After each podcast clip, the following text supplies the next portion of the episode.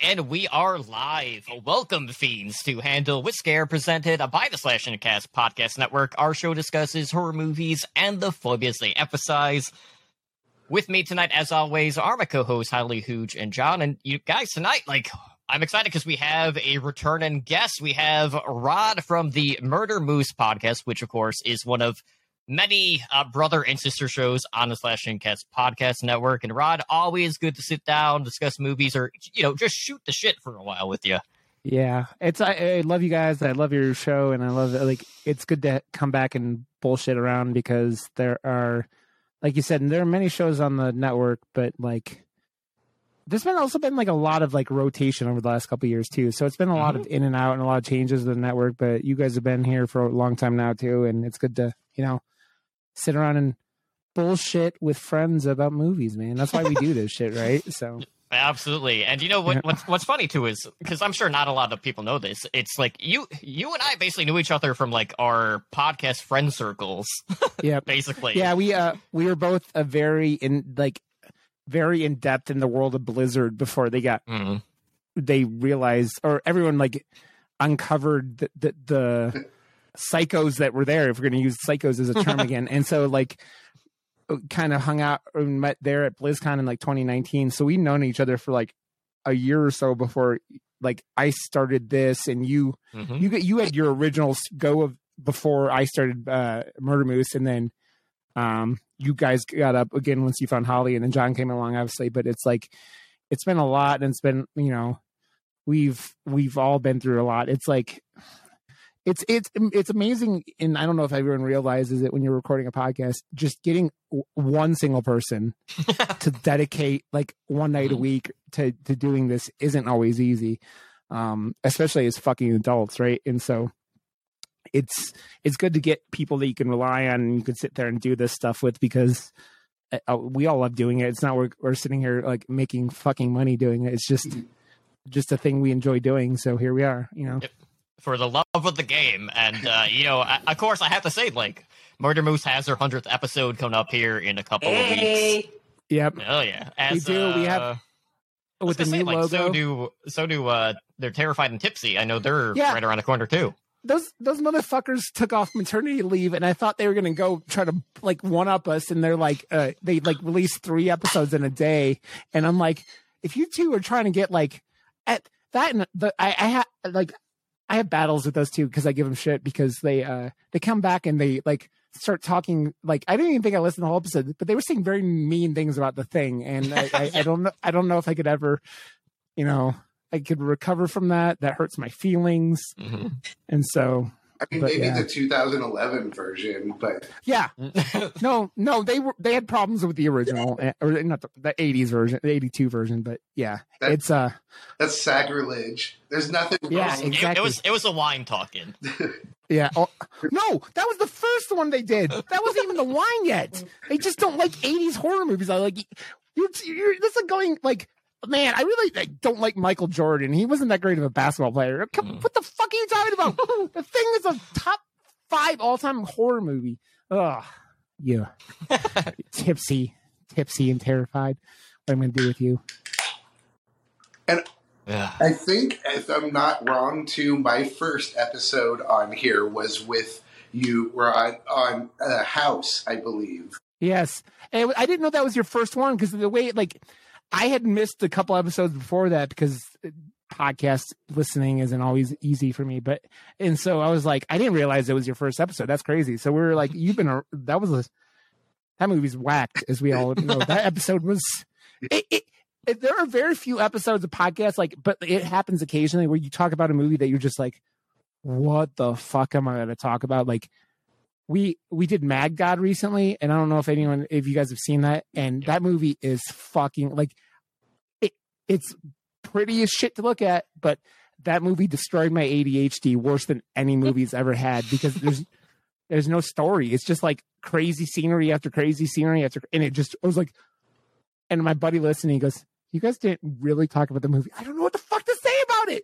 And then Mhm. this penis worm did this penis worms thing, and then this boob monster did the, it's just like yeah, it, it is not an easy thing to talk about. And House was not exactly a it's not a linear like experience, right? Yeah.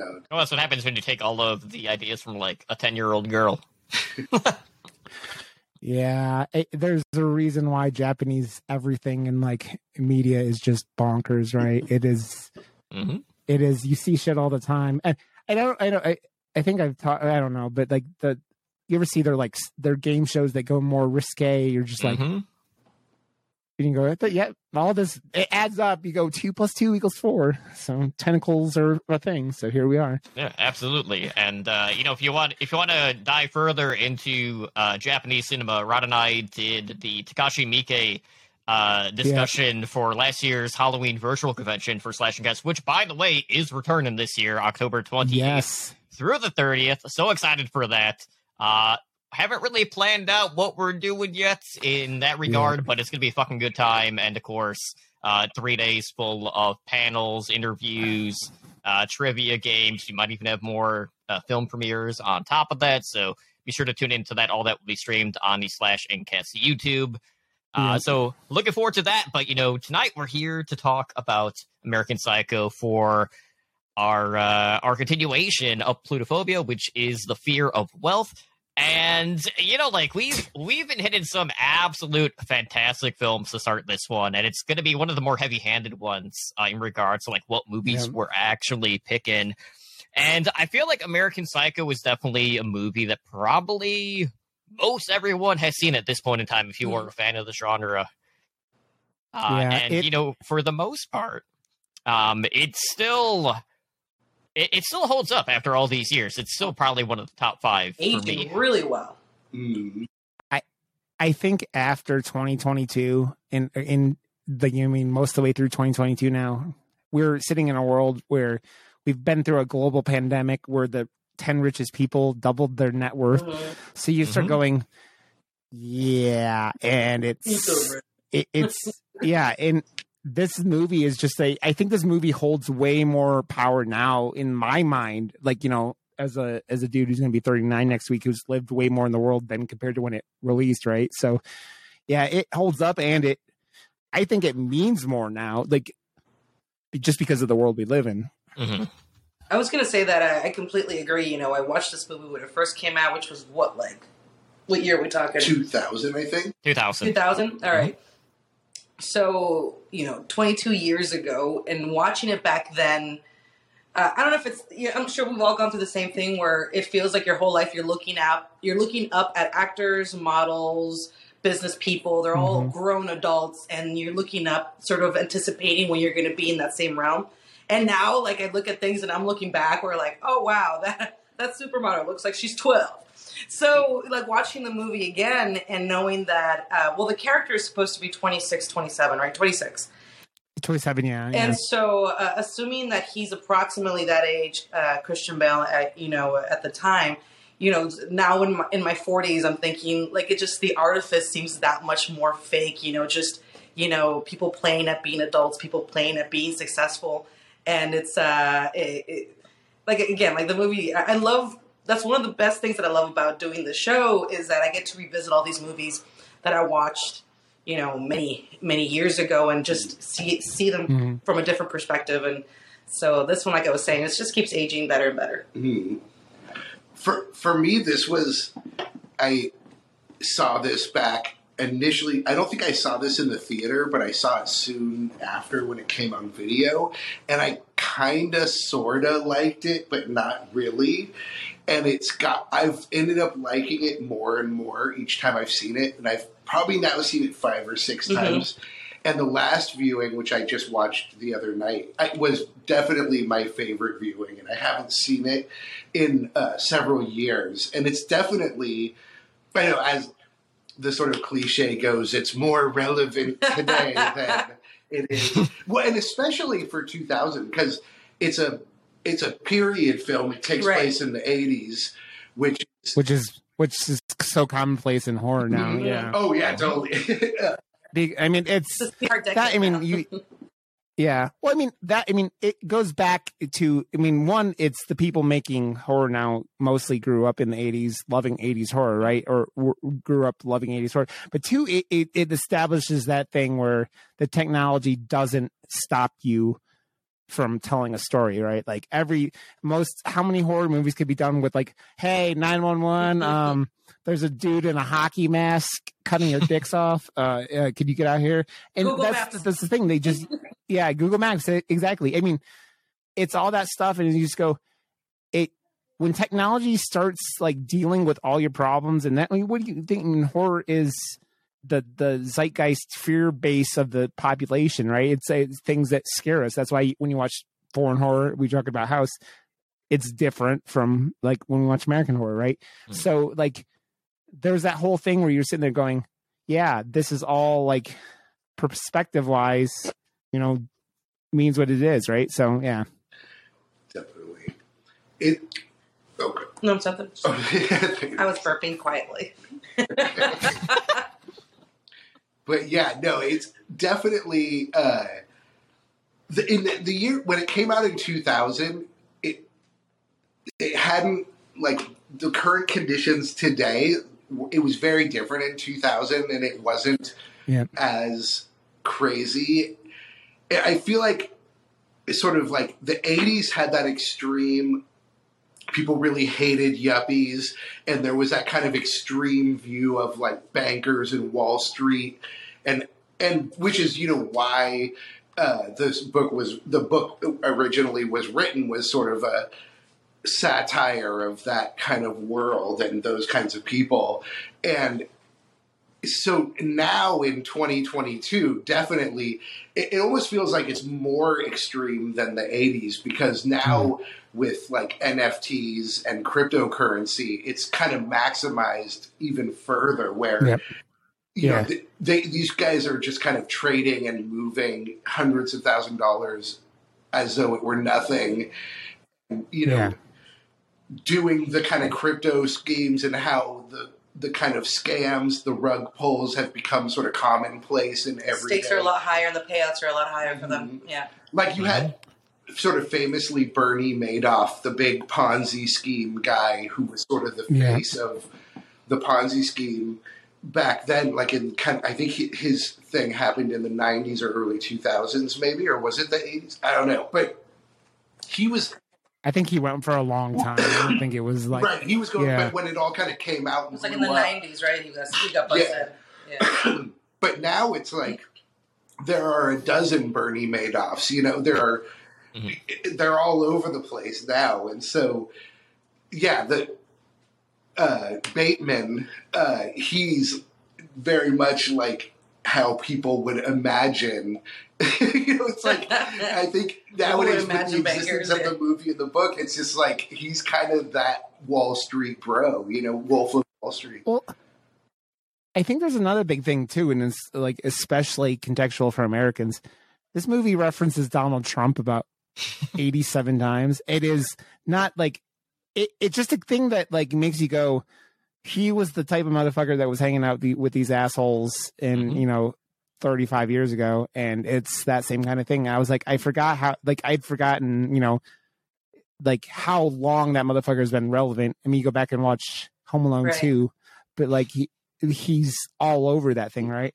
And it's Mhm. just like, it, I, that's another thing that really ties it. I think for at least Americans, it's like, oh, it, it just makes you hate everyone bringing him up the whole time, right? So Also, the fact that, like, despite the fact that, you know, we're supposed to assume he's a very successful businessman throughout this movie, you never actually fucking see Patrick Bateman working. He's in the Oh, office, see the he's not doing shit the entire time. you see what he's time doing? yeah, it's it's very like it's very uh The Shining, right? You're like it's like all work and no play makes Jack a dull boy. That's it's it's like just like it looks like what you would imagine like an angry 13 year old's like notebook would be like because it's just like like eh, I'm surprised Zombie didn't have his his uh his uh uh Michael Myers drawing all shit in his, his note. Well, I mean, it goes to show that But, it's yeah. uh, it wasn't about hard work. It never was. It's just the outward appearance, and that's No. the whole movie, right? So Mm. it's Yeah. uh, he he's connected, or he's dating, about to marry the right girl whose dad owns the company. So he doesn't really have to do anything. So he's just it's all pretense, and and uh, his success isn't that that he's working. His success is that he's able to, you know. Uh, uh, show that face, show that suit, show that car, you know. That Yeah, was interesting. yeah. No, I think one of the big. I was noticing. I think one of the big kind of themes of this movie, at least for me watching it, especially thinking about it in today's terms, is how that kind of society, quote unquote, to call back to our previous movie, uh, that kind of society that he's in, that world he's in, is like its own little self-sustaining bubble where and I feel like this movie very shows you that like it doesn't really matter what you do or how you live. Like once you're kind of Yep. in that world, then you're in, and you don't really have to be necessarily that successful or productive because you know he has his job. He's probably get he's getting paid six figures Mhm. in his job, and as the story goes, like with a big part of like where one of the things about the movie is nobody knows who each other is. Yeah. Everyone thinks is mistakes each Mhm. other for other people. All the time, yeah. That he's just basically sitting there collecting his paycheck and not really like doing anything much of anything at this point. Right. I mean, it's it's uh that was a that was something that gets touched on a lot in a bunch of reviews for American Psycho. It's just the theme of identity and how none of them have it, or it's one communal identity. And they, it's the same way, way with uh, morality as well. Like nobody in the group has a clear sense of morality. Like they can pantomime a lot, they can virtue signal, like they did in that that round table when they were well, not the round table when they were having dinner, and he gives this whole diatribe about uh, Yeah. about all the different world problems that we have to fix, even though he's a psycho killer. and honestly, like at one point, you, I kind of get the sense that he might be the most moral person in his group because at least he knows what he's doing is wrong. if that makes Yeah. sense. I mean, like it, it, unlike it their to- problems. totally is. Yeah. Yeah, I, like their problems that they bring up is like, oh, not being able to uh, get a reservation the night of, uh, it being too loud in the club bathroom so you can't snort your cocaine. Let me do my drugs in there. And, yeah, the the whole thing with uh, the I- restaurant, the getting the reservations at the restaurant, hmm the status. of it. Dorsia. yeah. That he gets his his side piece so f- I mean he doesn't get her fucked up. She's so fucked up that he can take her to another restaurant and tell her it's it's the high uh the like the high society place that everyone wants to go right. Melts right So- out of her seat. Nobody's Yeah. saying anything. I it, it I think the biggest thing, the, the funniest thing of how shallow everyone is in this whole movie is that the like the central conflict the entire film is business cards and like it just what kind of shade of white and and uh black or if you're the the ginger dude like you go a little ballsy. Who had the golden? Was it the, was it actually Jared Leto who had the? No, it was the Yeah, redhead guy had the like golden letters. Golden. yeah, That who by the way was most of these guys are pretty good looking guys that guy looks like he used an extra from trolls too but Well, I think the whole thing, like he was but- the odd man out uh, for being gay, I guess, or right where everybody else is like cookie cutter, and he's the only one who's like a little Yeah. bit different. And you also get the sense that he might like his stat. He was born into status, right? So it's immediately Yeah. accepted. Yeah. And so, although there was this really interesting part where they're at the that same scene where he goes off about uh, the world's problems, where they're basically sitting with the, his girlfriend's cousin and her boyfriend, who like Mhm. are really into the cure. and Yeah. they're yeah they were very they were yeah, very even though they're super goth, they still have the sort of sense sensibility where like they're still in a world where it's all about appearance. They're just subscribing to a different Yeah. aesthetic. And so they just they seem as shitty as That's gonna- everybody else.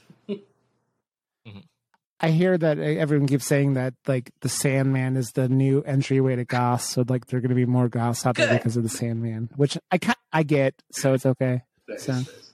Yeah, that guy was like uh, Robert Smith from The Cure. Maybe Hot Topic will make a big comeback. yeah but uh, yeah Hmm. I was gonna say that that the scene is also weird though too because it seems like those those guys I don't know how much time they would spend like hanging out with people that aren't like in suits and you know Well, I mean that was the I, I thought it was like that was the restaurant where they were going and hanging out with like the cool art people of New York. You know what I mean? Like the, Yeah. The Wall Street guys were kind of slumming it, like hanging out with like the Yeah. the musicians. I thought know? that was like a general like uh, that was a, a, a usual thing because it's they go to a they go to a restaurant and then they go to drinks to a club, Mhm. and then they end up at like an after hours, right? So they're always sort of mixing, like they're mixing with sort of highbrow artists, Mhm. which are also, which again, like can be also uh, interpreted as being, um, what do you call it, like a pay to play sort of society. Yeah. Yeah. No. Well, uh, I mean, typically, okay, so we typically kind of go through the movies from beginning to end. I don't want to like jump ahead too much, the True. thing, but uh, and that is basically the beginning, like where we're kind of Well, seeing the, the very first- the- The very first scene is the best scene, right? Where like he describes his like his morning routine and Yeah, the different yeah. like exfoliants and moisturizers and the working out and the ice pack and just sort of like gives a really clear Mm-hmm. view of like the level of vanity that we're dealing with, Mhm. which is so Yeah, that, that was an everyday affair too for Christian Bale. And yeah, Christian Bale did all that. And you, you talk about not having doing any work. That's why, because that routine took like Yeah. four That's like, you know, It the was Korean insane. 20 step, or I'm sorry, 30 step, 20 minute, you know, skincare routine that I really want to get into. when where it's completely about the surface, Right. A hundred percent. He's a surface person with basically nothing inside except you know he's a sociopath and a psychopath, uh, and just putting out his front of being the perfect person and maintaining that front. and he's so upset because even though he puts in so much effort, he still can't be as good as Paul Allen. Yeah, I love Paul Allen. Like I don't know what it is, but I love like that name and the way they're always referring Paul. to Paul Allen and like what he's doing and everything. How he's kind of the Yeah. measure that uh, Bateman sort of measures himself against. Oh my gosh, Jared Leto. I'm not going to lie. If anybody should have a sex cult, I'm glad it's Jared Leto. Which, yeah, in case you guys don't know, Jared Leto is a cult leader officially nowadays. So he has an island. He's nuts. He's been he inspired uh uh the cult of the lamb. God, that Oh, is game's that? everywhere. Uh, You guys oh, have it's seen a, it. that's a game, not a movie, right? Yeah, you you run a cult and then you you little animals and it's insanity. It's a little animal. So you're saying yeah, that if we reach out to Jared Leto, there's a possibility we don't have to go to work tomorrow? We just have to put out? Mhm. You have to hang out at his island and, and I, I think you guys are romanticizing something that you're gonna. It's gonna end up like Jonestown, not like anything successful. Only if you drink what's given to you. Yeah. Uh, isn't that isn't that the point of a cult? You drink things that they guess give so. you. I mean, Yeah, drink the Kool Aid. and they of course mix up him with Paul Allen as well, right? Isn't there characters who think he's Paul Allen, Um, I can't remember that. He or maybe they think he's someone else? I- but nobody knows who anyone yeah, is. and That's the. puts I mean, everybody it's, else that's how shallow. Bateman, that dickhead. Yeah. Yeah. He's like, I'm Patrick Bateman. Yeah. And then there's no acknowledgement of what just happened either. Everybody just kind of rolls with it. hmm because they all look the same, basically. Yep. It's kind of like the, every single character in this movie is just having an internal, like internal monologue out loud at all times. That's like there's n- n- only what they want and what they need, and blah blah blah. Which is why you know he goes and murders Paul. Right? I mean, like fairly early on because he's he's his competition, right? And he's like, hey, how am I going to advance in this company? Well, they uh, off the motherfucker that's in front of and me. every, Good. yeah, and he hates So- that everyone likes him so much. They always everyone talks about him so Yeah. positively that he can't Right. can't stand it. And that's the thing, though. Like, is he the only one working? Because I feel like there's never a sense of like what exactly they're doing to get ahead, other than um, basically the only way to get at. Well, it doesn't matter getting like the big account because he doesn't have a big account and he's just doodling all day. So he's not really striving to What is- like have any output when it comes to his work. It's all E- even their even their cards seem like bullshit. Like their job description is like was like some so vague. It's like yeah, it's, it's stuff that like it's not anything that makes concrete sense. It's not like I'm a carpenter. It's like an mm-hmm. abstract idea. So you could be like, I do mm-hmm. this, and it's like, oh, Which and with that those jobs for sure. That, yeah. and, and some of those positions. And if Yeah. Yeah. and it's important to note, like, if you're going out to buy business cards, make sure you don't have a typo on yours, because one of Oh, them really? did I have a didn't typo catch that. Which one? That I'm trying to remember what it what it was exactly, but it was like with one of the Oh actual titles.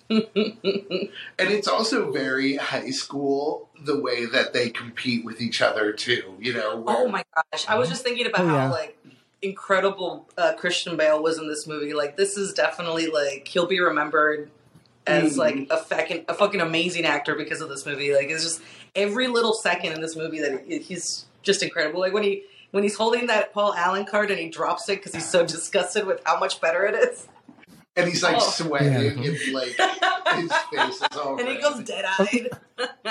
He's awesome. my my I wife don't- had never. Yeah, he's really good. My my wife had never seen this, and, and she's in there. She's like, "That doesn't even sound like Christian Bale." I'm like, "Yeah, he never. He's always sounds different. I mean, Mhm. if you listen to if you saw Th- Thor recently, he doesn't sound anything like regular Christian Bale. So Yeah, this is my definitely my favorite Christian Bale role for sure. I think this is almost like his best acting in a lot of ways, where he's so like different extremes and different things that Yeah, I he's doing agree. that it's just like like. I'm trying to think of other movies that I, that he was really he was really well. The Machinist was really impactful, Mhm. but he just lost a bunch of weight for that. yeah. I mean, not to say that he didn't work hard at the rest of the acting part of that movie, but I, I do think that American Psycho just really allowed for him Yeah. to have a lot of complexity that he had to show under a very dead looking face, hmm which he pulled off. Yeah, he's really And everyone everyone was saying like that this was career suicide by taking this role. yeah. I, so I did That that turned out. I did a little research and found a couple of interesting details, which was that uh, when they were putting the movie together, they were the first person to be thought of. So the original person to be thought of as Patrick Bateman was. Tom Oh, Cruise Tom Cruise. Okay. because he's the model for the character, apparently Ooh. and they were thinking maybe they could actually get him for the movie. And then it was Johnny Depp. Young Johnny Depp was considered, and then the big one was Leonardo DiCaprio. Yeah, Who was like, no, man, that's career suicide. I think Leonardo DiCaprio could have done a good job. I don't think that Tom Cruise or Johnny Depp would have been quite right for that. no Johnny Depp. Johnny J- Johnny Depp isn't Yeah. a good actor. He's very so- handsome. Yeah, I don't think he could have pulled that off. But ultimately, even Christian Bale, I think, did a better job than Leonardo DiCaprio could have done. Mhm. Which is hard to say because, I mean, like, Leonardo DiCaprio's pretty fucking good. So, hmm. Yeah, there aren't many that like you get into an acting contest with Leo. Not many are coming out on top with that one. I mean, you go look at that motherfucker's film role, and it's.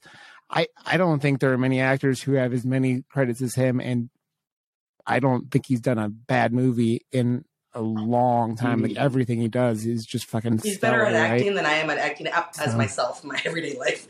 but and the rumors were that because this he had just done Titanic, and so the rumors were that they, he really wanted to do it, but that everyone around him was just like, no. you can't do it because having just done Titanic He and might have been doing too that, it would have been like it, all of his fans would have just like, because all of his fans were like 14 year old girls. yeah, they're all young girls, so they And so, that. And or 18 year old girls. yeah, he and he ends up doing a way worse Wall. Street movie twenty five years in the future, just gonna say, thirty five years right in the after future, whatever. Uh, he had such a baby face back then Yeah. that I'm wondering how. Yeah. Mhm. I don't know. I'm just super like in love with how Christian Bale did this role. And, Yeah, like, it's hard Well, to imagine yeah. someone else. I've never seen Leo that cut either. Yeah. Because Jesus Christ, this motherfucker's got like washboard abs and everything like that. He's cut Mhm. as a fucking like it's like a boxer kind of like that kind Mhm. of cut. Like you know, Mhm. he's Well, yeah. It was something I don't think yeah, I've seen Leo I mean, like that. Christian Bale like bulked up for Batman, and the body type there was way more like uh buff, like not buffer, yeah, buffer, but you know what I mean, like thicker. Yeah. And in this one, it was being really Yeah, slimmed down. muscular, yeah. Yeah, I think I mean it also goes it goes to what we are talking about like being all about the surface because it's not about like muscle like, like that is more like for fighting, right? This muscle isn't this yeah. muscle is to look good and uh, yeah, Well, sell his. You and know, if you spend so much image. time working on all of these different aspects of your outward appearance, it doesn't leave you a lot of time to be really self-reflective or really develop anything like that. Mm. And also, somebody pointed out that it was weird that you never hear about. You don't know anything about Patrick Bateman at all. Mhm. Like you, he might mention when he went, where he went to school, but parents, family in general, Mhm, nothing. uh, anything, nothing. There's No. nothing in the apartment. That, just his dad. He had the line about his dad. well, that owning was the his uh, company or uh, like future father-in-law. whatever. I thought that Yeah. was his girlfriend's dad owning the company. yeah, I think that was Re- they were talking Reed- about Mm, Reese Witherspoon. Oh, was it? Okay. dad, Yeah. That he Oh, was going to marry in. mm, oh, because the way he said it was like your dad. I didn't put Maybe, two and two I- yeah, I together, mean, guess. I don't know. I think I thought that's what it was, but I Yeah. couldn't. Yeah, but I'm not sure. But um, she's awesome Yeah. in the movie too. Reese pretty good. Witherspoon. She's really good. And the, I mean, this was this was a couple. Yeah, what year did uh, Legally Blonde come out? Because that's that, I want to will say always Legally be. Blonde. I was already. The- I was kind of relative to what I was doing in my life when I watched the movie. I want to say that was actually after American Yeah. Psycho. Mhm. It was like a year after. Yeah, I was pretty close though. Is my what I Mhm. meant, Yeah. Yeah, So- and and you know they do like a whole breakup scene in like a very similar situation Yeah. in both of those She makes movies scene at like the a restaurant. Restaurant. Great. yeah, she's really funny in that scene. Um, but yeah, space. If she only, if Yeah, she only it- knew. I was just saying, yeah. Oh, if she only knew who she was like making Yeah, a scene with, and Exactly, she got lucky. Yeah. Well, he couldn't kill her. He probably knew he couldn't kill her. Right. you It's too know? close to home. Yeah. But he was getting pretty, uh, pretty sloppy there at the Yeah. end. But he, of course, uh, when he kills Paul Allen, the famous uh, scene where he talks about Huey Lewis and the news, and uh, the fact that you maybe do have to kind of be a serial killer to be a Huey Lewis fan. No, I'm just kidding. I Mhm. actually liked Huey Lewis when I was young. Uh, when I like he was a he was huge back in the day. Yeah. uh, sports. Yep. Like he was massive. yeah, he. That scene is so great, and I love it. And they, uh I think the, all the time when watching this, that the Einstein Kill song, uh, "Hit to Be Scared," which is a play on Mhm. American Psycho, and just him doing the, the how well they redid that scene, and it's just like, The dance he Man. is awesome. Yeah, guy's the little fucking- wiggle. His little- yeah, Yep. so Is that a raincoat? But yeah, Yes. He- it's such a And I love how he has the newspaper all neatly taped. Right the underneath floor, them. Yeah. yeah. All the furniture's covered with tarps. but that and one of the first things in that movie in the whole movie that you start that and it's crazy after he just axed the motherfucker to death he fucking drags that body through the fucking lobby and it's just leaving a streak of blood behind it and it's just like the most what, Uh, what? because the desk, the guy, the security guy at the desk just kind of nods at him as he goes by. It's because rich people have their cleaners automatically. And by cleaners, I mean like fixers. So they don't have to worry about shit like that. Yeah, exactly. Well, and I, so you know, I'm sure we'll talk about this as we get closer to the end. But uh, rewatching, you know, the movie multiple times now, and, and sort of wanting to pay closer attention to the whole, like, is it is what's happening kind of real or is it in his head? Kind of question about the story. One thing I did notice is he drags that bag through the lobby, and there's a trail of blood. But not everything. outside. But when he but when he gets outside and there's no trail of blood in On the, the lobby sidewalk, yeah. or in the lobby even you can see Oh it. shit! I didn't look in the in the lobby. I just looked no- at the sidewalk. I was like, wait a minute. And it's like that could be a continuity error or it could be a clue that That's you know, true. But i mean that continuity is a thing that is truly hard to follow in this film. If you're like just because it's it's the not like Yeah. non-reliable uh you know perspective of, the narrator right? You, he, he everything's going through him so you have no idea if this motherfucker is just like and that's like i think that's the the response lots of people have the first time they watch this film is like what the fuck just happened for like you know the last 10 minutes and then nobody notices? And then uh and you the second time like because that's one of one of those things that shows up all the time over the years right like that debate is this real or a dream and the the i think brent is Brent, Brent. right? Or is it Brent? Yeah. Easton Ellis or whatever his name is. He uh he said it was all real, or who the the the writer said it was all real. Uh, the not the writer, the director said it too when she was doing it. It was supposed to be all I real. I- I think. Yeah, And something so- like that, or something along the lines of like, oh, it's if it works for you, if it's real, great. If it doesn't work, if, if it works for you that it's not real, good as well. What I realized on this viewing, I Yeah. prefer that it's real. We I all like prefer that it's story real. But I like I think Me the too. story works better Yeah. if it's real than if it's not. Although somebody brought up a, an interesting uh, approach, half and half. Some of it is real, some of it is not real. there is for sure things that don't. I mean, obviously there are things that happen in the movie that don't happen in real life. Of course, like when the ATM says me the kid. How was that gonna go? anyway? Feed me a stray cat. Especially that freak out near the end When, of a of like, that. Well, that was that. I mean, uh, that great scene where he's um, he's running through downtown and he's just shooting everybody, and then he's shooting at the cops with a handgun, and he manages to Yeah. create this giant explosion. And then he looks at the gun like, "What did I? What?" which, which, by the way, has been totally copied in so many movies and big movies where that happens. You ever see? no, I can't think of a single example off the top of my head, but that's become like a common Yeah. thing now, where Like, what did I somebody shoots it, there's a huge explosion, and then they look at the gun like, "What?" But I don't want to jump ahead too much because obviously we don't want to skip the uh, scenes with the prostitutes. The prostitutes. I And- always, okay, so they always have to we don't want to skip the prostitutes. Yeah, we don't know what to skip the prostitutes. Uh, so they, they have to be blonde. They have to. I don't know if they have to be blue eyed, right? Or I can't remember who says that. But Well, no, they're 'cause blonde. gets- there's like the red haired. Well, she's not a prostitute. She's a friend. Oh yeah, yeah. And uh, Mhm. She knows she's an escort, isn't she? Oh no, that was the, the, the first. That was the second one, right? Yeah, the redhead. I'm thinking of the the other one was like more of like a Don't high class stare one, like a call a call girl. Yeah, was like, well, you know, he's looking for blondes, and it made me feel better about being a plump brunette until I remember Silence of the Lambs. So, Mhm. would ya? Would ya? No, I my I I have to say like that the like the the one character in this movie that you watch and go, well, you fucking deserve that is that blonde prostitute because I'm sorry, this dude beat the living shit out of you desperate for the and you decide that Yeah, it's a you know yeah she you, was enticed decide by that huge wad of cash where Mhm. she's just like uh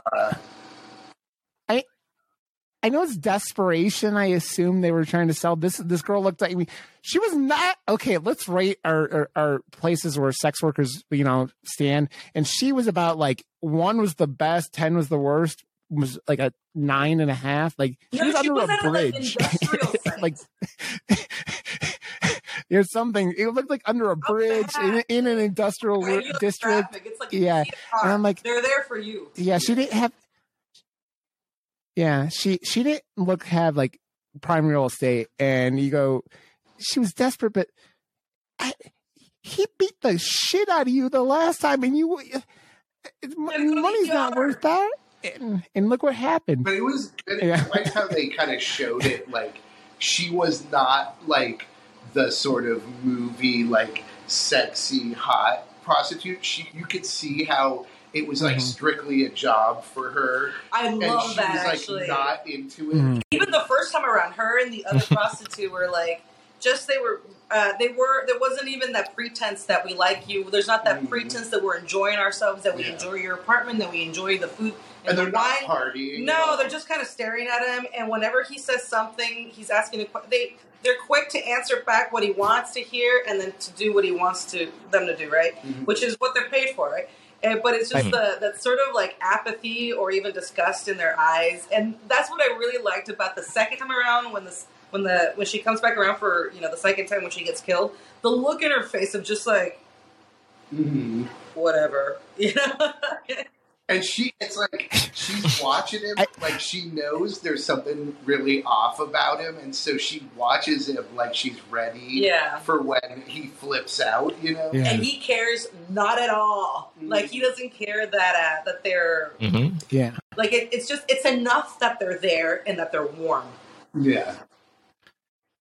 So I just pictured now as we are talking about the scene that like the reason she starts screaming is because he like bit her like labia off or something like that. Like Oh, yeah. because he's under the blanket, Yeah. isn't he? Like when Yeah. and then because you don't see it and you're like, oh, this motherfucker's like going down like attacking her vagina like it's an Arby's roast beef sandwich. And And here we then are. And you see the the blood Yeah. stain on the on the sheets. Yeah. too. But but you but you couldn't you don't know exactly what he did. Like they just kind of go he just did something They really fucked up. violence in the movie versus Uh, the book. Yeah. I haven't read Yeah. the book, but I've heard it's way more gory and, and Yeah, violent there's- in the book. Like, there, I don't. There, we might not be allowed to talk about some of the different punishments that he doles out. What? Uh, there, there really isn't a lot of violence or No. like overt Visible. gore On the no, it's all off screen. Yeah, There's blood Yeah. splatter and stuff, but Mhm. not a lot of literal. you don't even get to see a lot of wounds either. Mhm.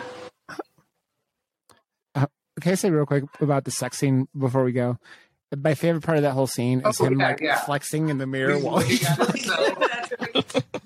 he's like he's like yeah. oh he's like getting off to the image of him. He, he turns Mhm. himself on. yep. uh, yeah, yeah. oh yeah,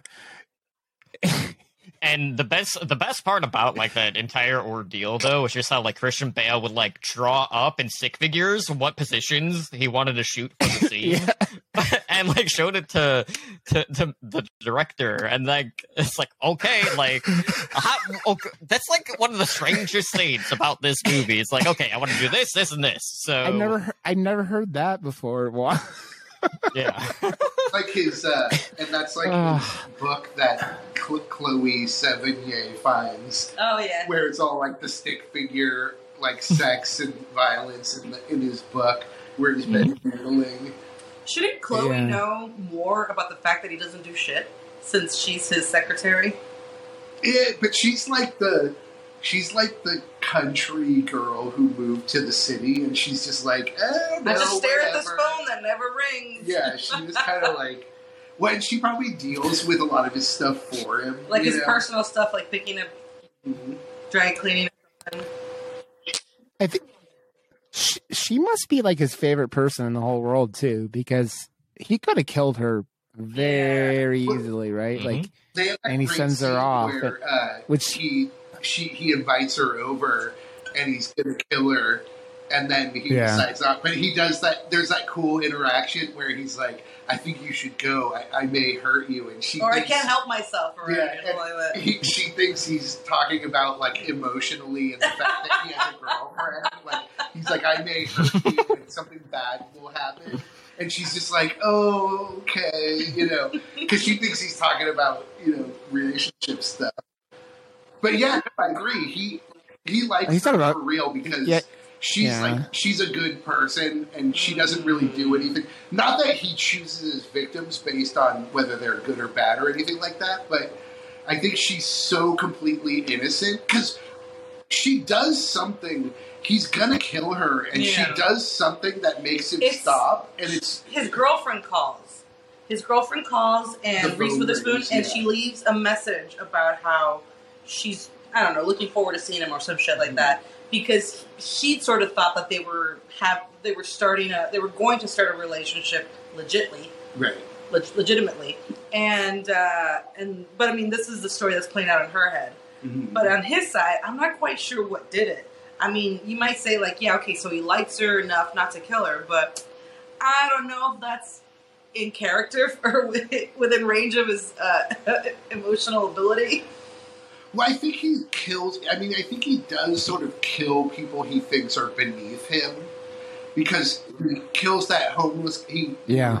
kills that homeless guy and, And he basically stomps a dog. gives him a speech about how he doesn't contribute to the world and he Mhm. should get a job and all that. And then he victimizes the prostitutes and stuff. And so he does kind of go after people that he sees as being, although he does kill Paul Allen, but you know. I mean, he thinks.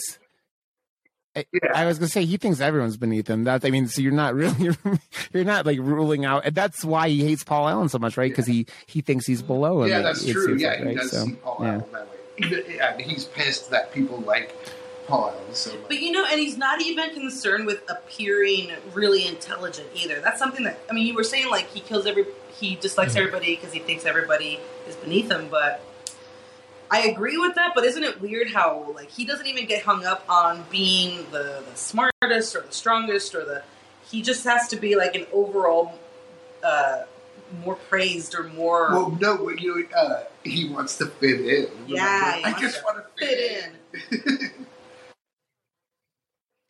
Well, I mean, you even like he, the way he talks about shit when he gets into Paul's apartment. like that's one of the first things he says. Right? It's it's obviously more expensive. It's nothing to do with like whatever. I mean, he. I think he mentions later it overlooks the park or something, but he's just just like it's expensive. Is the thing Yeah. he points out. It's not Mhm. like it looks nicer. It's bigger. blonde, it's more uh, expensive. The blonde uh, prostitute. She's like, like, I like not- this place better. yeah, it's nicer than your old place. It's not that nice. that I, I finally that part I finally got to because in earlier viewings of the movie, it used to kind of confuse me the way that he was using Paul Allen's apartment and his apartment back and forth. Mhm. Mhm. He would sort of use Yeah. to kill people and do stuff at Paul Allen's, and then he would also. And it, it used to throw me off because I wasn't picking up on the fact that he that's what he was doing. And then Yeah. this viewing, I was finally like, oh, I see. Like he's basically Me using too. Paul Allen's That's as like his murder spot, and then his home spot is basically just his home. after cleaning up after Paul Allen. Well, yeah, you're gonna you're gonna run out of room in the you don't have to refrigerator clean for your separate heads. You Uh, you're gonna run out of closet when you want to kill space, you know. And you know what's interesting though? I, I really, um, I would have really loved. I haven't read the book. I, I read some ex, uh, excerpts regarding the violence, but but I haven't actually read the book. Uh, but I was going to say that I don't know if this this happened in the text, but in the movie, there's when when the uh, the blonde prostitute is running around trying to run away from him, and she's going through all the rooms and she's seeing all the dead bodies all over the place. She's also seeing uh, really uh, chaotic scenes of of uh, destruction. Like he's been destroying the apartment, he's been writing on the walls, Right, right. he's been wrecking the place, which is completely like not. it- It's kind of out of character for him, and I would have loved to have seen that part. I don't know if that's really called out in the book or if it's something that's only in the movie, but that's something that's not cool, calm, and collected. That's something that's not like classy. You know, like all of the different things that he likes to portray himself as. Like he would have had to have been very. Um, like just very animalistic during the uh, aside from the fact that he murders people but you know what i mean like it's it's got to be like he's got to be pretty uh crazy when he's you know wrecking the apartment and writing die yuppie scum on the wall we didn't get to see that Yeah. Well, so I mean, if it all is real and like like we assume here, then do you think that like some whoever he left that apartment to, Paul did, decided to sell it, so they have a real estate agent come in and she finds 15 bodies and goes, Well, that's going to take a while to clean up this apartment. So I'm just going to get rid of the bodies. It, like, is was a Yeah, real estate I- agent that's that what did I it? like I to mean, think. mm-hmm. is that because I I feel like this is Yeah. kind of the thing about the movie in general is that is that in New York in this world they're so like turning over that apartment and getting new tenants in and getting the maximum price that's the most important thing it's so much but more valuable yeah it's Yeah. more valuable So the- bringing it back out yeah, than it the- is to turn it into a crime scene Right. The idea would be that either some uh, building staff or a neighbor discovered the bodies, told somebody that wasn't immediately the police,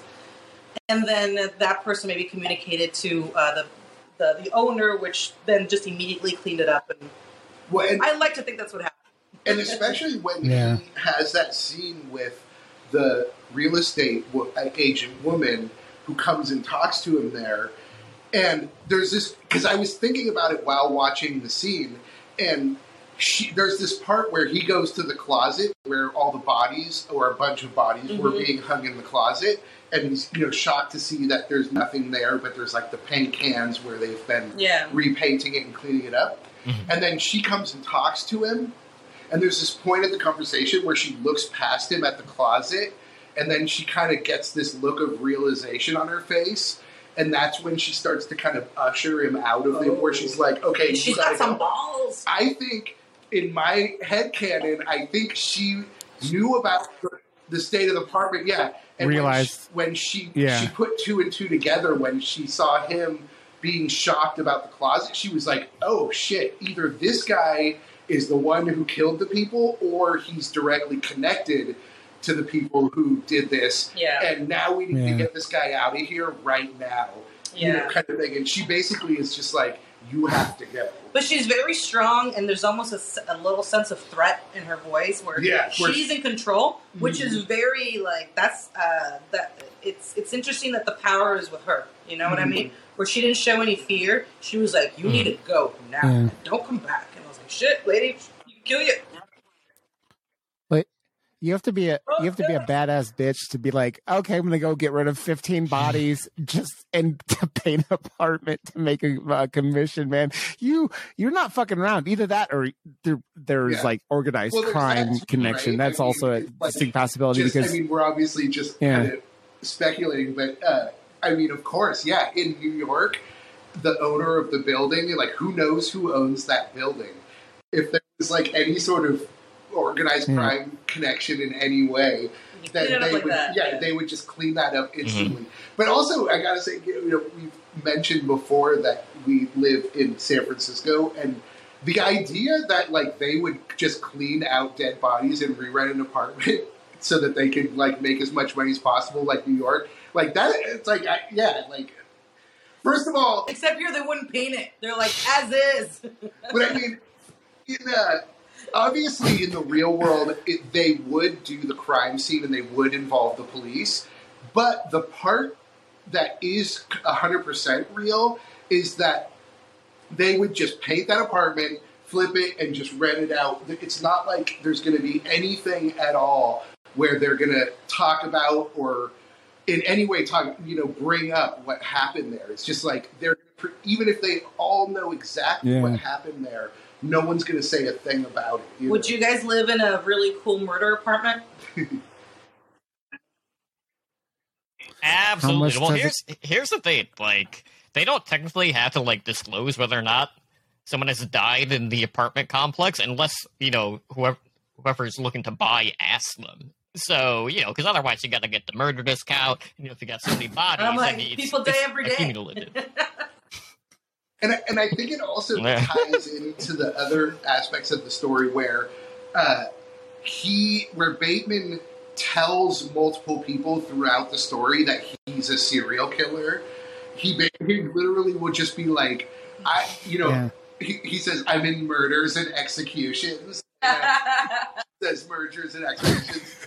like he's always trying to tell people what he does, but nobody wants to hear it because nobody cares. yeah, it's the same thing like with the apartment where it's just like this is our little world where we go to nice restaurants and we drive nice cars and everything is perfect in our lives. We don't want to hear about your problems or your weird Right. stuff that you do or anything. We're just like not interested in anything that doesn't have to do with going out to restaurants Right. or you know whatever. and ultimately like it doesn't matter what's going on inside you know it's uh it, it um so long as the outside is fitting into whatever it is that you're doing like you there there there is no need for even if you're not a serial killer you could just be complete like you could sit quietly on your couch for eight hours until it's time to get up and go to work you know what i mean where it's like you don't there there's a, a it's perfectly fine for you to have nothing else going on inside yeah.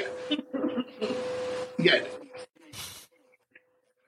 There's, I mean, that's the '80s, right? Shallow and all Mm-hmm. about the exterior. It's why this film is so like the '80s, and it was shot in the late '90s, right? So, it, or whatever. So, it's Uh, another random thought about this movie too was that this movie gives me strong Fight Club vibes. Also, I felt it felt. I feel like those movies sort of are doing a similar thing, and you don't know what's real what vibe. isn't real Mhm.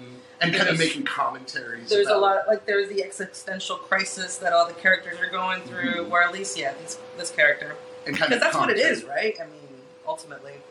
Well, and I th- also I think like the real world like you could say like the real world equivalent of this story would be if Pat Bateman was like a drug addict or like a hardcore alcoholic where it, he's not a serial killer, but his life is so completely falling apart, and yet everybody around him just doesn't really care because They'd have to like do as- something if they cared. yeah, they would have to do something, and as long as he's maintaining his outward appearance, then Yeah. it's like that's all that matters. You know, it's, beyond that, it doesn't matter.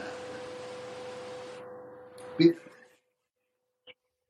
And I really like the the entire scene when he's like trying to confess on the phone after everything starts to go haywire. When he's on, Yeah. he's a loose cannon at that point because he's literally shooting up everyone. and you know, the entire time he's like confessing to his lawyer, he's talking about all of these events that didn't actually happen in the movie. All of that stuff was like stuff that actually happened in the book.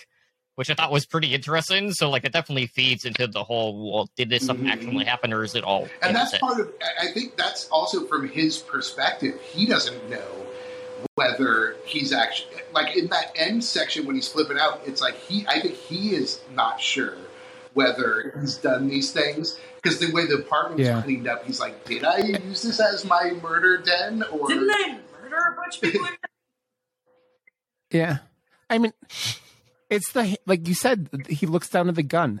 He looks down at the mm-hmm. gun. Like, did this? Like, is this real? Is this a thing? that- you don't shoot a car and it blows up. Like that's that's the look he's giving it. So it's like, yeah, he, he doesn't even know if like he's fucking bonkers. And that's it's Christian Bale's acting, like you guys were talking about. It's like so good that he sells like this man is his reality does not mean anything anymore. His reality is like I can't even confess. It it just it makes you go, this motherfucker probably started like walked into Union Station and just started stabbing people in the middle of the you know, like that's how like it's gonna keep escalating And with this then, of course, motherfucker, he- right? So he meets his lawyer at the restaurant, and his lawyer doesn't know who he is. yeah. Nobody knows who anyone is because nobody cares. It's all is it id? Is id like self interest or whatever? I, I don't know f- the fucking all the Freud shit, but whatever. He's just like one giant block of that. Yeah. It's only about him, him, him, mm-hmm. him, him. You know? Well, it doesn't help that you know all these guys are, are going to the same tailor. A lot of them have the same framed glasses. Really, the only difference is most of the Wall Street guys wear Rolex. But you know, Rolex. You know, when they found out what the like how violent the movie actually was, they're like, okay, everyone can have a Rolex except for Christian Bale's character. Which is why, like, when he when he says like not to Ah. touch the watch, he doesn't say Rolex. I always thought it was scene. interesting that after he has that conversation with Ah. his lawyer, Yeah. the lawyer, even though he, it was a, a very um, sort of psychotic exchange that he has with Christian Bale or with Patrick. Like he, when he moves on, he's Uh-huh. very like he's the, the lawyer's worked up, right? He's like, this isn't funny anymore. I'm leaving, blah blah blah.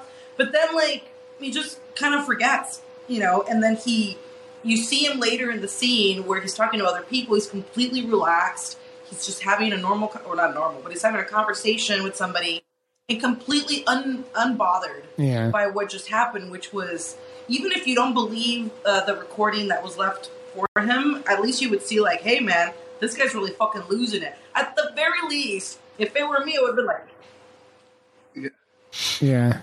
Well, I like you know, like, Did did I did I hear somewhere? Did Christian Bale like is he like capable of like making himself like sweat because he sweats the entire film like when he's like I think I read something or heard something about that like they he, like he because he's sw- like he's so moist the whole movie. I think I read he like I don't know if it's crazy. I'm I'm bonkers, but yeah. So yeah, I mean, look at again abs. I just I could never have abs like that. Yeah, and getting porn inspiration from stick figures. in life, I mean, gotta. I mean, it was the eighties. He like he if he had a he didn't have the internet. He had to go rent his porn. Maybe he was desperate one like, I don't have any porn. Watch, yeah. Oh my god! And I love that.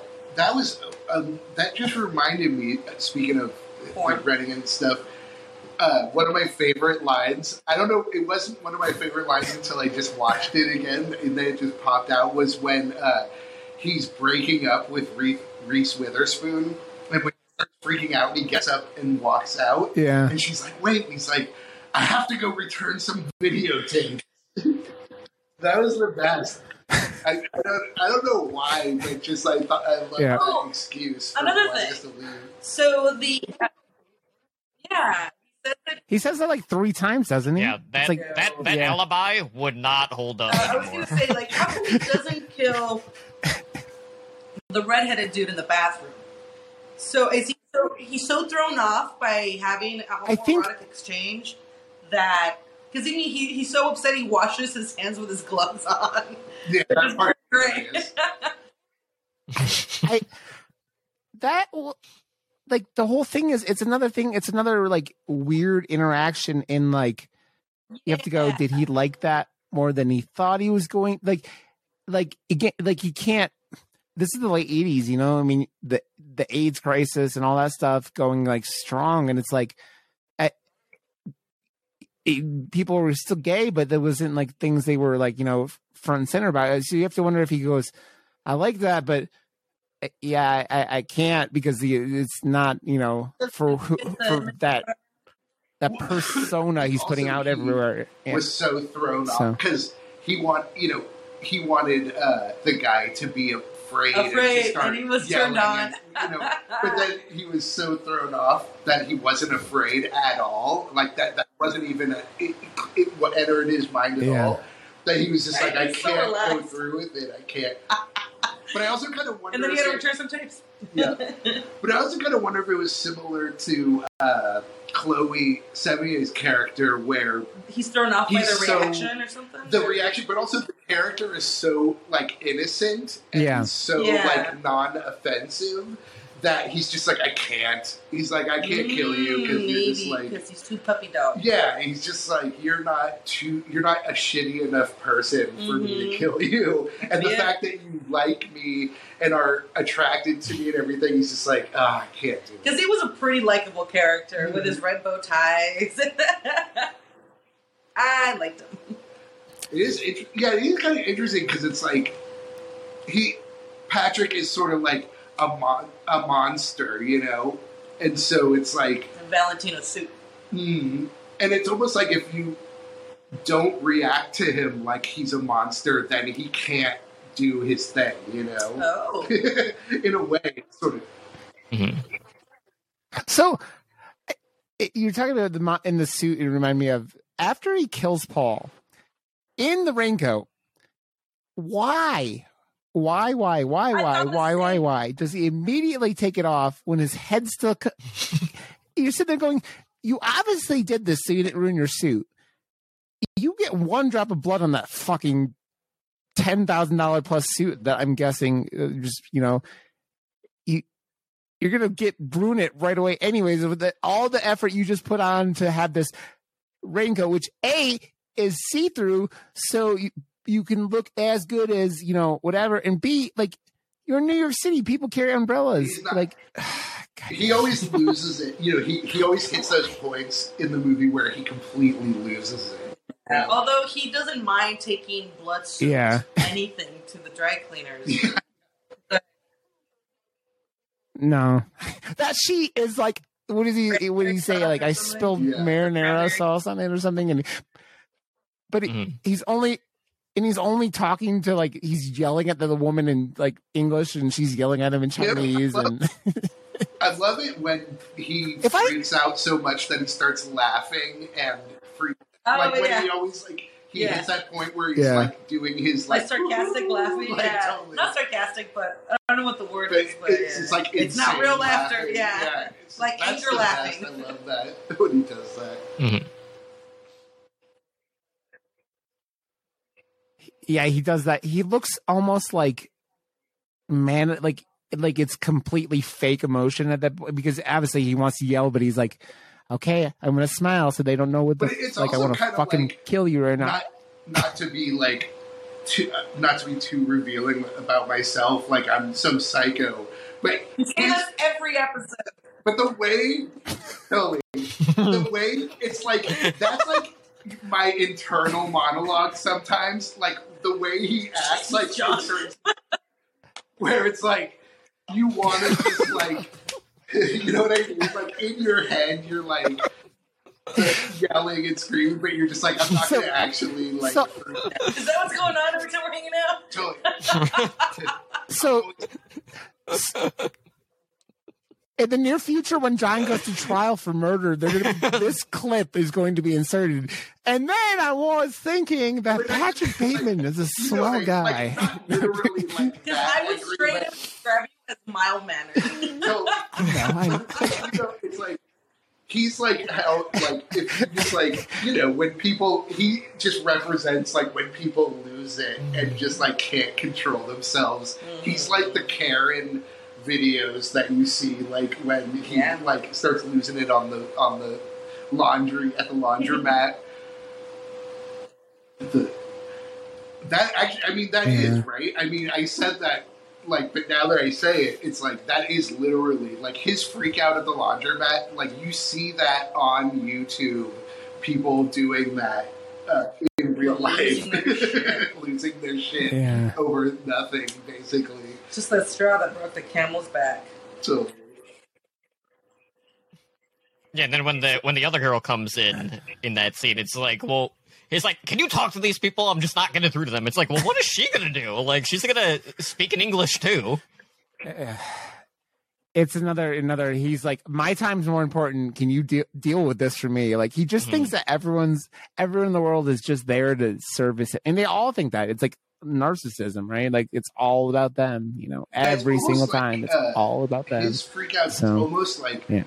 Jim Carrey esque level Oh, of okay. like going crazy, you know. Well, he did. I mean, not to Yeah, you know come out, but uh, It- didn't he have like some? Uh, he he was put on blast because he went off on some. Oh, and the Batman that Batman? yeah, where he yelled at the on lighting Dark Knight. guy. Yeah, yeah. But again, like, yeah. wasn't the lighting guy was like, wasn't he like talking to something Yeah. through a scene or? he, he did he did something that like if you hear about it and like about the people who are like the guy was being an asshole on the set. Yeah. I mean Christian Bale probably I mean just just a small chance he might have overreacted, but it's like he had obviously pissed other people off because I someone mean, for more than a got that shit out there, right? So, trap shut when like, if everybody on, made- right? yeah. Eh, yeah, it's not exactly the smartest of ideas. So so then Uh, Christian, he's one of those intense actors. I mean, talking about Leto and how you, we all hear his crazy shit, right? There's like a lot of those really, really Mhm. intense actors in this movie. a lot So of it's, early people like those. Uh, all his I mean, friends, the- Justin. Uh, they're all what's that went dude's on name? to do stuff. Yeah, the dude with the dark hair that's having an affair with his girlfriend, Mm. who then went on to later date Jennifer Aniston. He was in Mulholland Drive, Mhm. but I can't remember his name. I think his first name is Justin. Yeah. He's been in a bunch of really good roles too, but but somehow not huge enough for me to remember his last name. Yeah, I can't think of. I, I recognize all of them from other stuff, but I can't think of what they're in. But definitely, all those people are kind of got more popular, and that was Christian Bale's first. Obviously, he did child acting. Yeah. and was in that uh, Spielberg movie Empire of the Sun. Yeah, was he wasn't he like in Newsies or something? I think yeah, Newsies as well. He, he- child actor, but this was his first movie, Really? kind of as an adult. His Ooh. big kind of breakout as an adult actor. And apparently, he was want you know the director wanted him while they were trying. The studio was trying to get uh, Leonardo. Leonardo, yeah. But they apparently she already wanted to Work with Christian Yeah. Yeah, he did and of course, we should mention that uh, Bret Easton Ellis caught a lot of flack for writing the book and was considered to, it was considered to be pretty sexist, even though he apparently thought it, he went it meant it as a satire and it got kind of interpreted literally. Mm. But then, of course, famously, um, I can't remember her name, the director um, and the write and the co-writer, they bo- both wrote it. Uh, Yeah. Decided to sort of take on the project for that reason and to kind of change the story and kind of make it like you know what they want hoped it would you know make it more of a satire, obviously. Well, in the book, he's pretty vicious. He a lot of the vicious things that he does Mhm. are particularly towards women. Mhm. Yeah, but that's kind of true for like our genre in particular. Everyone just mm-hmm. assumes it. Oh Yeah. my god, everyone Well, just the hates funny women. thing is, in the movie, if you don't, I haven't read the book, What's it? but if you don't consider the book, in the movie, he does do a lot of violence against women, but it, oddly, the most kind of pivotal murder and the most important murder is Paul Allen, which is interesting, though. Yeah. And I mean, he, we we talked about it. he, he homeless- kicks up. yeah. I mean, he stabs the homeless dude. So it's like it's yeah, it's he's he doesn't discriminate. I- I, I think that especially again, but it goes with his sexism and he just takes whoever But he apparently, can. Right? book, It's I don't think he it's does specifically target in the book. It targets women more. Yeah. But yeah, Yeah. clearly. And then obviously, as we mentioned, there isn't a ton of It's more torture gore stuff. and violence. There's a lot of gore in the book. And but it, we get that chainsaw scene, which kind of reminds me of Texas. He's watching Texas Chainsaw Massacre movie, and it's kind of reminiscent the way he's Yeah. running around with the chainsaw and he throws the chainsaw. There's I don't know if I can talk about this too much, but I know in the book he like he Eh, starves. eh, am I right? And we'll just leave it at that. Oh, and then And then, uh, yeah, I'm dead. Yeah. Does I, am I the only guy here though who's a little concerned about running with a chainsaw in front of them But while naked? I, I, I, I, cool custom chainsaw that's all silver plated. which which reminds me of uh, uh, the chainsaw from Yeah, uh, two Texas Chainsaw two. Like Mhm. d- it's all shiny like that. Or is that three that has the shiny one? I don't remember. Either way, I would not run naked with the chainsaw. Yeah. You know, you might accidentally circumcise yourself a little bit too much. That's what I'm saying. It's a kind of a terrifying thought. I mean, I because if you fall on the chainsaw, you're dead, right? That okay, you take you're taken out of the equation. But if you just like kind of trip and your dick goes And he is running bam, around a lot too. And then- so I mean, some, some stuff can uh-huh. happen for sure. yeah, that's a horrifying thought process, man. But yeah, it's a great Horrifying thought process. I think it wasn't a big hit when it came out, but it seems like definitely people are liking it a lot more I don't know. now. I feel like it was. There was always. I remember there being a lot of talk about it. I Mhm. remember everybody talking about it was it. controversial for sure. Yeah, and It- I remember. Watching, Yeah, Mhm. I think it's been a it's been a hipster movie. It feels like since it came out, like it's like the if you're into cinema, like it's you know like you're Quentin Tarantino, like oh yeah, that's how you love cinema. But like it's one of those movies. Like I think it's one of those eh. movies like Silence of the Lambs, or people who don't I mean, like horror thing love it. You know what I mean? Almost So- sort of a psychological thriller in a way. It's almost not. I mean, it is a horror movie, but I can Yeah. see how non-horror fans would like it, could like it because you could watch it and sort of not necessarily watch it from a horror face perspective, but more sort of like a social satire Sure. perspective. and we just mentioned that uh, there isn't a, there isn't any gore in it. yeah, not it's not too extreme. It's all A lot screen. of blood, It's all implied. a lot of blood splatter.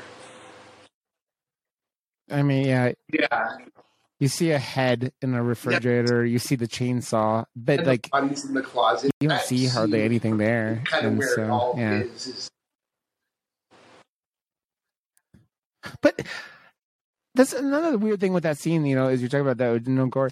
Like it almost kind of feels like a like something he saw at a you know, like a like a haunted house or something like that. You know what I mean? Like or a butcher. Like it doesn't yeah, it, it all goes along with the is he imagining some of this kind of thought process, you know? It also feels like very staged too, just with the way that Yeah. it's presented. Yeah, that's what. Yeah, so it, that's why it kind of reminded me of a haunted house. It's how perfect it looks like Mm. because what e- even how perfect this guy is. Like, how why would he be hanging those bodies exactly perfectly like that while he's like writing with shit on the walls or whatever the fuck he's doing? You know, it's like it's it's a weird like motif and of the everything in dying that place. You know, um, which is a famous uh, graffiti that people used to write back in the eighties. Yeah, Or it was sense? not just the graffiti, but that was like a famous kind of phrase. And Yeah, thing. I know I heard it before. I just didn't So- realize it was so popular. Yeah, no, that was like a thing in the '80s for sure. Yeah, yeah, piece. Young urban professional. Mm-hmm. It's a great movie, though. Definitely the best Uh, yeah. viewing. Yet. Yep. Are we muppies? We're middle-aged urban professionals. Yuppies. How long can we hold on to middle age? Is the next question. I just got here. Thank you very much. I, I'm just I'm I'm, I'm fucking around because I I turned 39 in a week, so I'm getting close to 40. the It's coming. It's coming. knee pain and the back pain. oh, the best. I know What? about the I know about the That's- neck- that's already the back pain. Yeah, I do. That's the reason why I sleep on like a real expensive mattress and like have a pillow in between. or, uh, or I mean, uh, what do you call it? It's got a, it's You got a what pillow? shape to it, and I can only use one side of it. It's stupid. Exactly. and and then we yell at the kids to get off our lawns. Actually, San Francisco, like you don't see kids around here very much. There's no kids. You see like a twelve year old. Oh my god! Because you only see like little ones sometimes. Because you You see get like to the sell a minis, and then and then their parents like hightail it out of here. But sometimes when they have enough money, they can stay and and then all of a sudden you see a teenager and that's like crazy. You're like what? Well, maybe maybe you just won't see them because they all Jared joined Christian Jared Bale's cult. cult. Unless His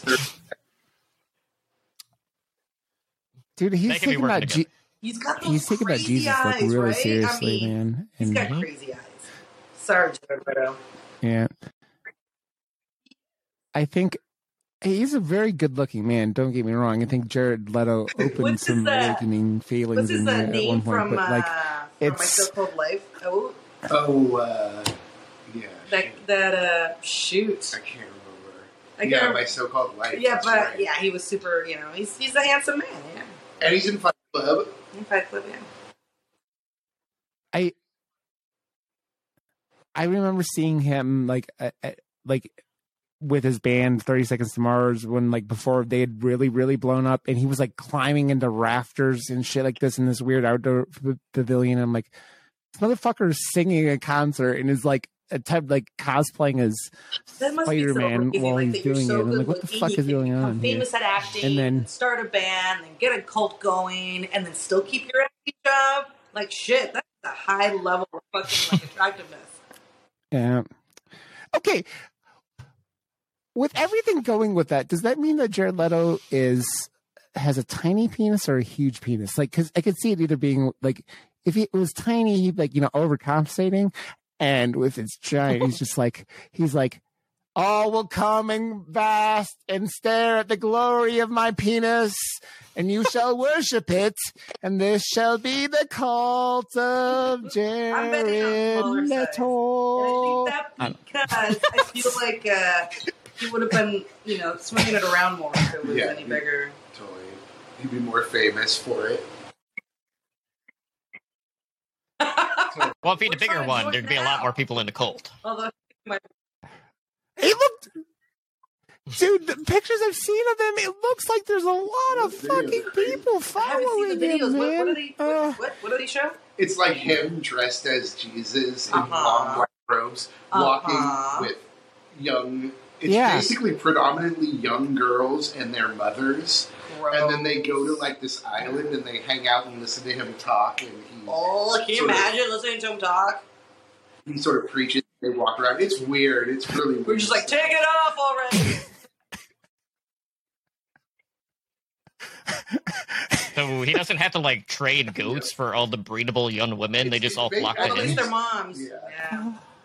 Fans band and his obviously. Wait, fans of his Can, band. can we like re?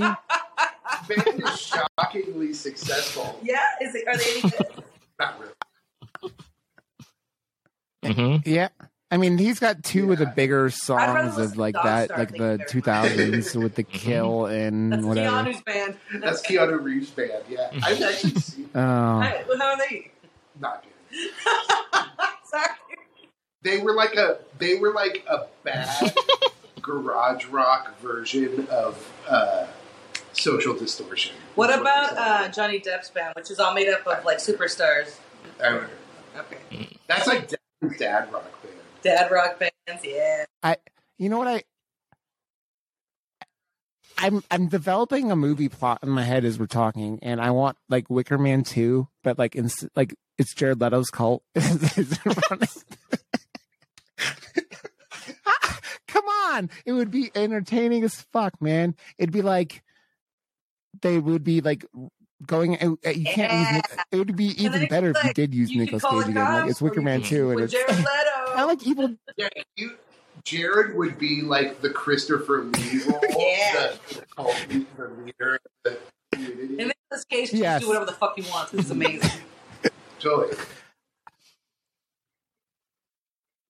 Ah, God, I'm telling you, it couldn't be any worse than the Nicolas Cage version. It, it just couldn't. I also probably, it probably couldn't make me laugh as hard as that movie did when he's in a bear suit and he, what he like drop kicks someone in a bear suit or he, pu- he punches a woman in the bear suit. That's what it is. And it's just like, I, this is the worst, best scene in the history of all cinema. And I wake thank up every you, day and I Nicolas Nicolas Cage, Cage for, before I start my for giving the world this. Just hop in the shower. I mean, you should. Uh, you, you good. should. I've seen Mandy. I mean, come on. Mhm. I like uh, that guy, uh, Cosmatos, the director. Is that his name? I think. Mm. Uh, he did uh, Beyond the Black Rainbow. Have you seen Oh, that one? yeah. They're really good. I saw part of it. That movie, I I think I got It's distracted, but it was slow-paced. weird, and Uh, I, I need to go back You, know, you have to it. kind of be in I was like- for that kind of thing. Yeah. it's a good one. Yeah, I think I think my AD Yeah. My ADHD like hit pretty hard during that, and it's Yeah. like you have to be in the sit and look at weird colors and weird shapes combined in weird architecture and shit like that. So Yeah. That way is are we have we come to the end? I mean, the very end is he's still hanging out with his friends.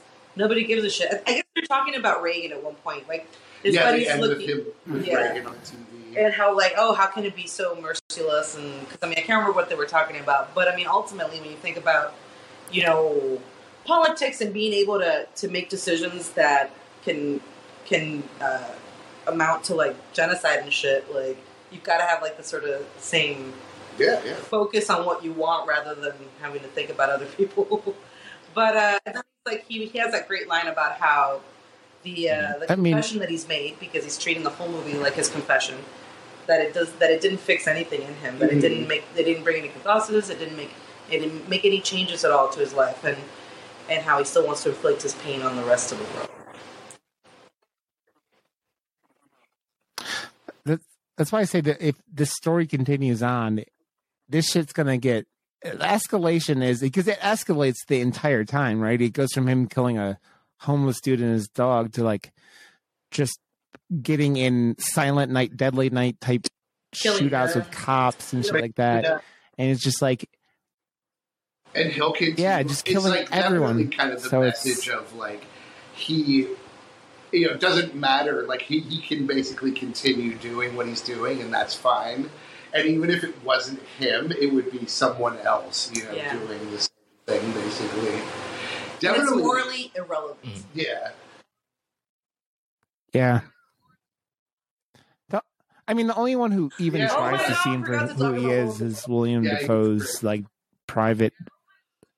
Yeah, I you can't forget William Dafoe He was because so surprisingly young I love looking that man. movie. He's I'm so wonderful. I've been watching, you know, he's been putting out a lot of content 20 years lately. Ago. And 20 years ago, like he had, Mhm. he had a very smooth face. yeah.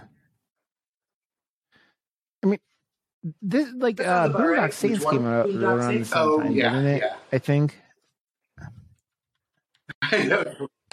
Yeah, ninety nine. He looks older in that film, and Mhm. I think it's because like he's like wrinkling his forehead most of the film because he's you know looking inquisitive at anyone, everyone. But Well, Yeah. this one, he's always another he's another real fun I have to movie. go next. Anyway, Like, you so we so many beverages on this show. All right, uh, we'll in uh, in Boondock Saints. He's uh, he has a bigger role, right? So he, he gets to sort of push those acting chops. And this one, he's supposed to be very like Yeah. cool as a cucumber detective, very like you know trying to you know tease him out of like his uh, Yeah. tease uh, Patrick Bateman out of his comfort zone. So he's got a he doesn't have a very he doesn't have a lot of opportunity to show off his emotions. Yeah. Mhm. Yeah. He's very yeah, he's only in like two shorter scenes, but it's always one of those things with him where you're like, God, William Dafoe's good. Like he just he's always Oh, him and him in the that movie so lighthouse is one of my favorite things ever. And it's yeah. And I, I like thing- how, um, like during like the whole like disposition when he's questioning Christian Bale's character, like they actually like shot it in three different ways, depending Yeah. on like how much information like the Dafoe's character actually knew. Yeah. Well, they and they didn't know that just putting that scene together must have been a nightmare, right? Like you think about it, you're just like because you have all these cuts in all these diff like three different methods and shit like that, and it's one of it's it it also made it like more mm-hmm. interesting because you go these guys are just it, it's it's kind of taking like the actors like hand out of it right? Like because mm-hmm. often you you like they get to act those scenes how they want right? So you're like doing that weird combo of three different methods and you get that that really cool done scene though so Yeah, so really used to like with an idea of you know you really don't know how much information he actually knows Yeah. about it because like even like later on he's like still trying to piece everything together and Yeah. uh, Christian Bale's alibi isn't completely set in stone because like he can't remember where he was at night. oh he remembers he just can't like he doesn't yeah, he doesn't. He doesn't state it. there's no reason for him to even lie to this dude. He's just, I Mhm. mean, really lie to him. He just, he's like, this guy's below me. And it's funny because like you, you kind of get that weird sense that he, he's getting like, has an idea, but then he's still go like, oh, let's go ahead meet for lunch next week, which makes it seem like if you really kind of have an idea, would you really want to go to lunch with Which, this guy? like, character are you it's a- an interesting thought in that whole like uh situation. Oh yeah, uh the uh what do you call him? Uh the detective the private eye william dafoe's character we were talking about how like yeah how that they cut Oh, that yeah. scene they, they shot it three different ways and then they cut it Right, together right, and was yeah so it was uh, interesting Uh, so cool. Patrick Bateman was so not cool talking to the detective. I mean, considering how like good he should be at being a psycho, like he Yeah. was very bad at fucking just coming across as normal to a fucking Mhm. detective. he doesn't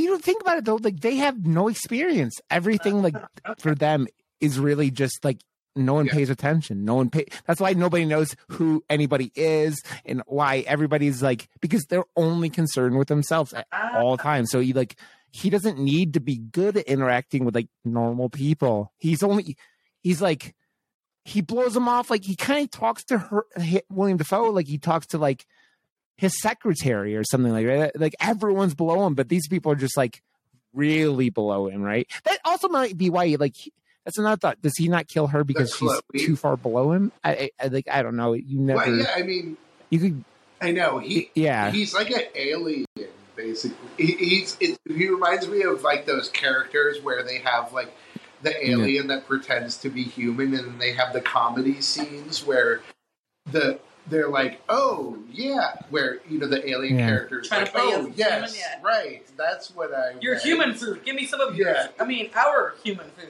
where yeah, where Yeah. he does that when he talks to to the detective character, and you know he says things that are weird, and then Will Dafoe's like will sort of mention it or call him out, and he'll be like, "Oh yeah, I mean like what you know." But even then, he still needs to impress him. Like when they first meet, and he's trying to tell him, like, "Oh, tell him I'm off to lunch," and she's like, "It's ten thirty, Patrick."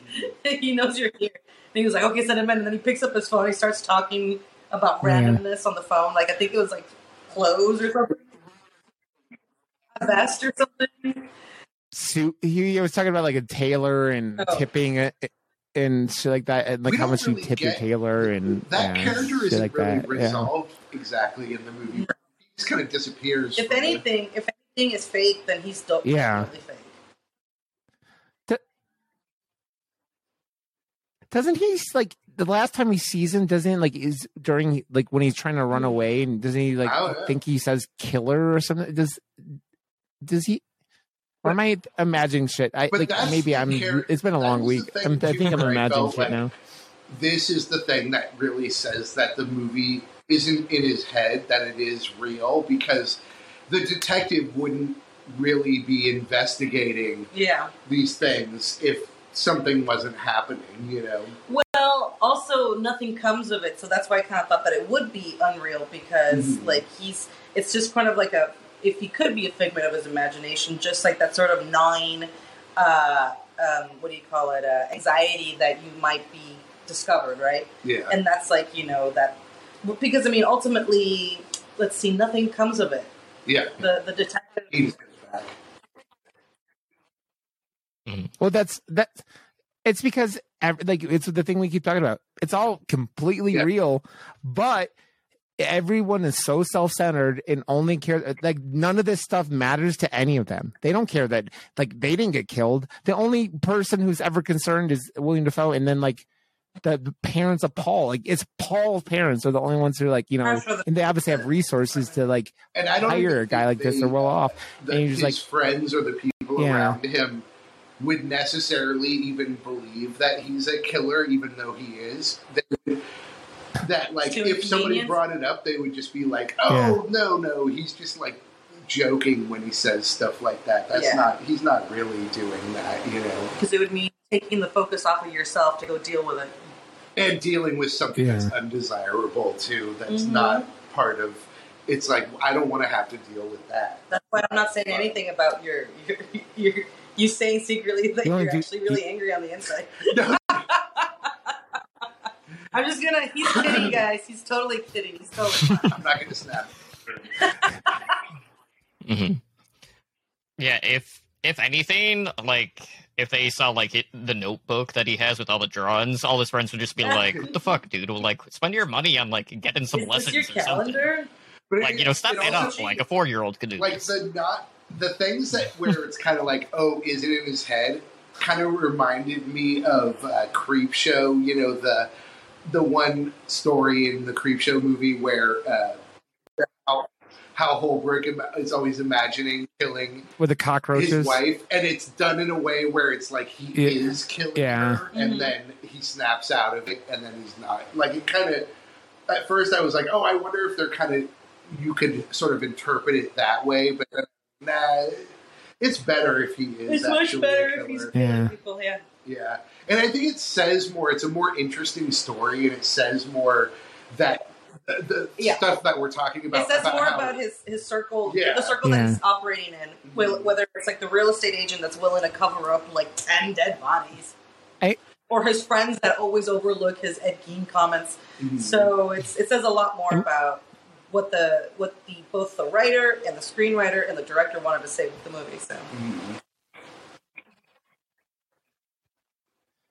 Mhm. I mean, you you point back now and you go to like what the '80s is known for is like like everything in excess. Like you have too much of everything and just this, this, this. I mean, we talk about we brought up Reagan, you brought up Trump. I mean, it's all the the signs of that era, and it's just like, yeah, it, it just nothing is about more than just like proving that you're better, you're bigger, you're I mean, just like how we beat Russia by like we have more money, we have more this, this, we ran them out, like that kind of stuff, right? So that whole era was just about spending and like projecting, right? It's all projecting strength, like coolness and these guys like thing. It's like yeah and it's not not much money you have, all that. you so, know, we yeah. talked about it a bit, not to get too political, but it's just like, you know, we live basically in the Trump era. And so this is, that's why this is so relevant because it's like, that's the Trump era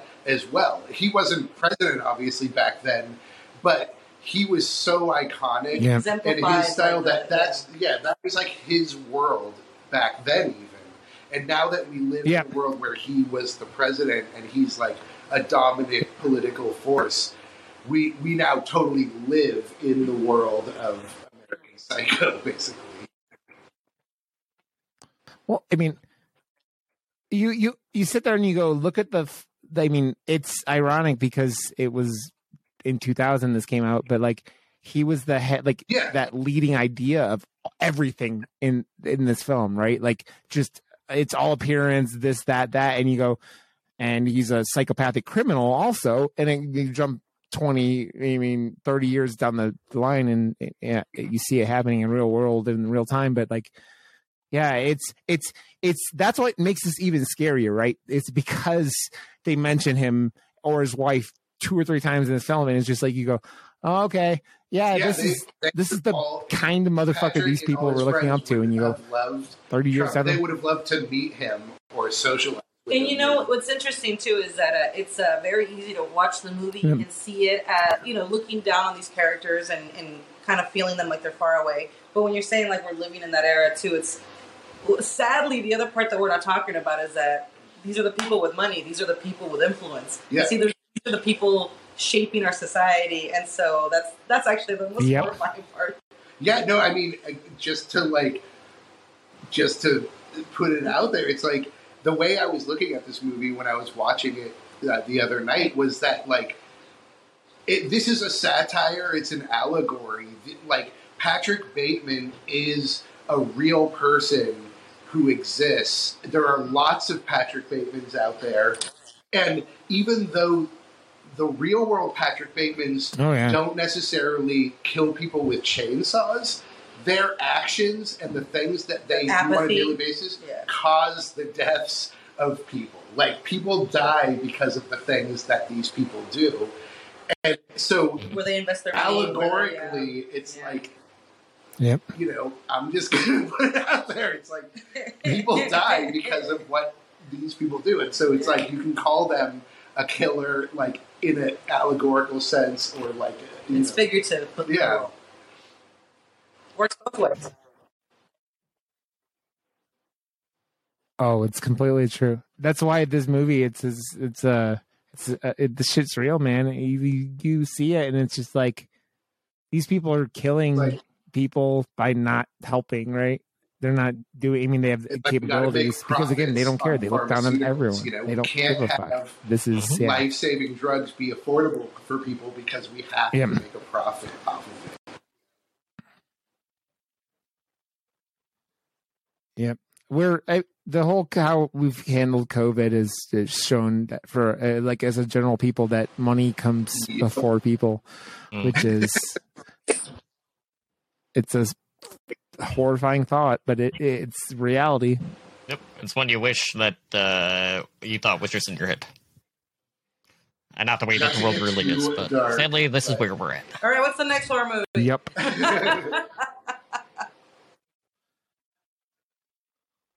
Turns out it's man.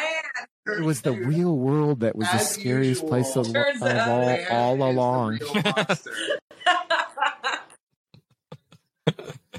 Without saying it, turns out it's man. Yep. Isn't I feel that- like we don't mean, go an that's episode horror- without bringing that is that up. It- it- it's like ultimately that's every horror story, right? Well, I mean, like I still like that's me quoting uh, Futurama, that that great like Mhm. scene where like they're watching some stupid sci-fi Yeah. Twilight Zone. Well, I mean, that's like a trope. It's like Yeah, a it turns out it's I mean, man. Even totally. Yeah, I mean, that's that's zombie movies, right? Like every single zombie movie is that they're not the monsters, we are. And yeah, big. I mean, they, they like you go to like Train to Busan and stuff like that. The the asshole who's like just shoving people into zombies and shit like that. It's Mhm. just always people, people, people, people. So Absolutely. All right. Well, uh, looking ahead to next week, we'll be doing The People Under the Stairs, uh, which came out in 1991, directed by Wes Craven. Uh, Zombie Grindhouse will be back for, for that movie. Uh, so that'll be next week. Uh, so that should be a good time. Been a while since I've seen that one, and it's one of my was a personal little favorite kid, great and it movies scared as me, and well. it made me so uncomfortable that I haven't watched it still. And every time you bring up that Mhm. title, my stomach gets a little twisted. So I'm excited to watch it.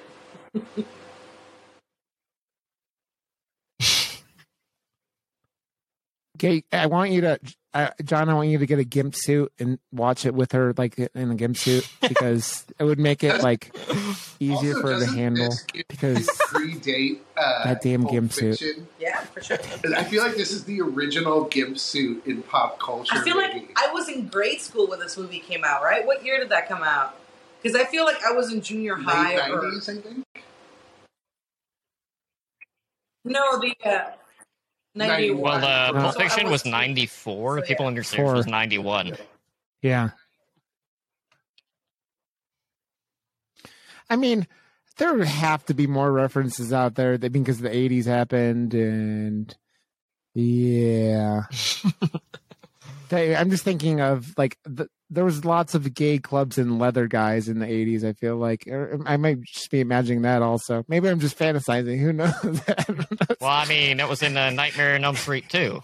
Yeah, which is still, I, I think, the like, Oh, yeah, the no. gayest movie of all There's a, time. I don't know After if you've seen it, Top but there's a Gun, but- great documentary. it's okay, I love that movie. Yeah. Um, Yeah, the Scream Queen. Mhm. That is so good. Yeah, it's it's a really fantastic movie, and that's why I like I feel comfortable saying that. Like Well, that, that's the, the the thing big part of that documentary is- is that it's like the gayest the horror movie, great like is that the guy who wrote in the a genre of gay horror gay, movies. he he basically says, "Yes, I did basically write that movie to be like a gay awakening story." And Yeah. what's hilarious though is he was like, "I didn't think anyone would actually figure it out." He was like, "I thought I would be low profile enough that it would sneak by." But everyone,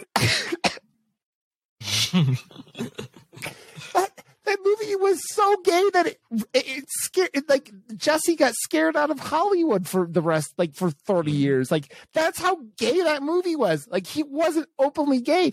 It was so like I, I just don't know how anyone making that I'm sure movie they all did. didn't Like, yeah, that's what we're doing, realize right? We're how a gay that movie Yeah. was. Movie. Uh, no, no, because they they all got it. Like there were a bunch of them that Yeah, like weren't them- weren't they in that documentary? That a bunch of the actors in actor that said he had no he clue until it came out, and people started and telling he him. Knew, he said Yeah. he knew the whole time what he was doing.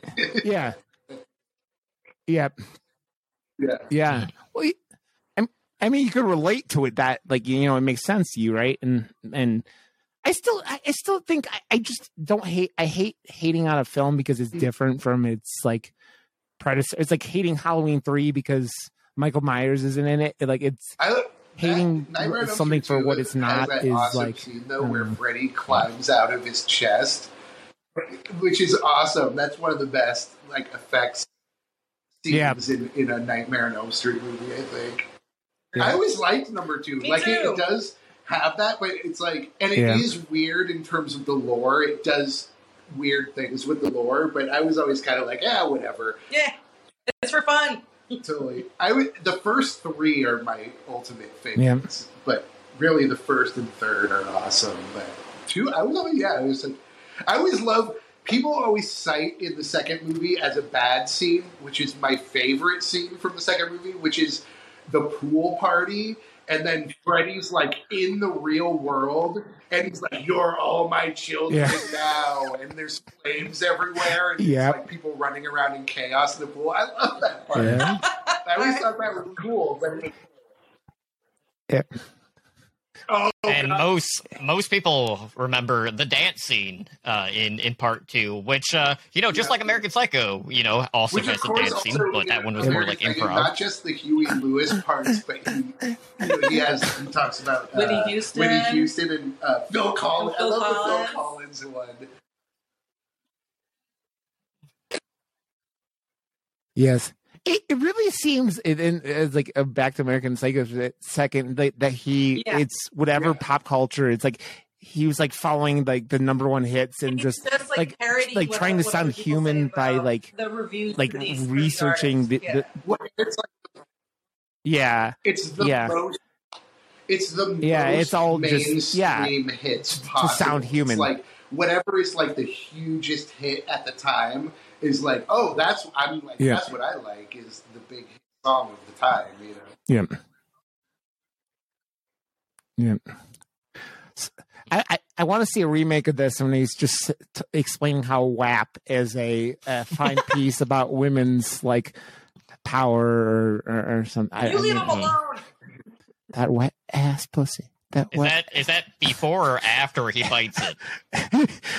oh, it would be it would be wet after that for sure. uh, That's where all the blood's coming from. yep, Uh, exactly. But yeah, on that note, so again, next week we got the people under the stairs. Uh, outside of that, of course, uh, if you guys are looking to reach us, you can find us over on YouTube with all the video content at Handle with Scare Pod. Uh, you can follow us on Twitter at Handle with Scare. Uh, now, outside of that, of course, we have a ton of other brother and sister podcasts on the Slash Cast network, uh, including Murder Moose, which Rod is on. So, Rod, why don't you go ahead and plug whatever you have coming out this week? Okay, we are uh, we put out an episode this week for uh, Day Shift, the new Netflix Jamie Foxx uh, vampire movie, which is a lot of fun. And uh, Josh and I discussed whether or not Netflix is letting AI write the script for their all their films because it's the only thing that makes sense. And don't I'm not saying how I explained that uh, that I like that movie in the episode or not, but it is it's a valid point and it's something you should consider. Does Okay. Netflix let AI write the scripts for all of their films? Because yeah, that's coming out tomorrow. And uh, we are we go to murdermoose.com and we have all our content. There's audio was uh, audio links thinking, uh, and next links to our videos on YouTube uh, also. guest, So, uh, on uh, And, the uh, show, and we want them to plug their show. Can we say plug it up? That's it. Plug it up. Plug it up. I think that works. Wait, what is that for me? plug it up. I mean you can Oh, I, right. Yeah, yeah. the, yeah with the man all those girls have periods So too. Why so are they acting like it's such a big deal? Kids. Huh? Huh? Kids are assholes. Kids are assholes. Yep. so Kids mean. are dumb and they're assholes. Except for yours. Can I say that? And Can I uh, just say that? No, it's, I, yeah, no, so that's are every wonderful. The kids are children are a precious gift.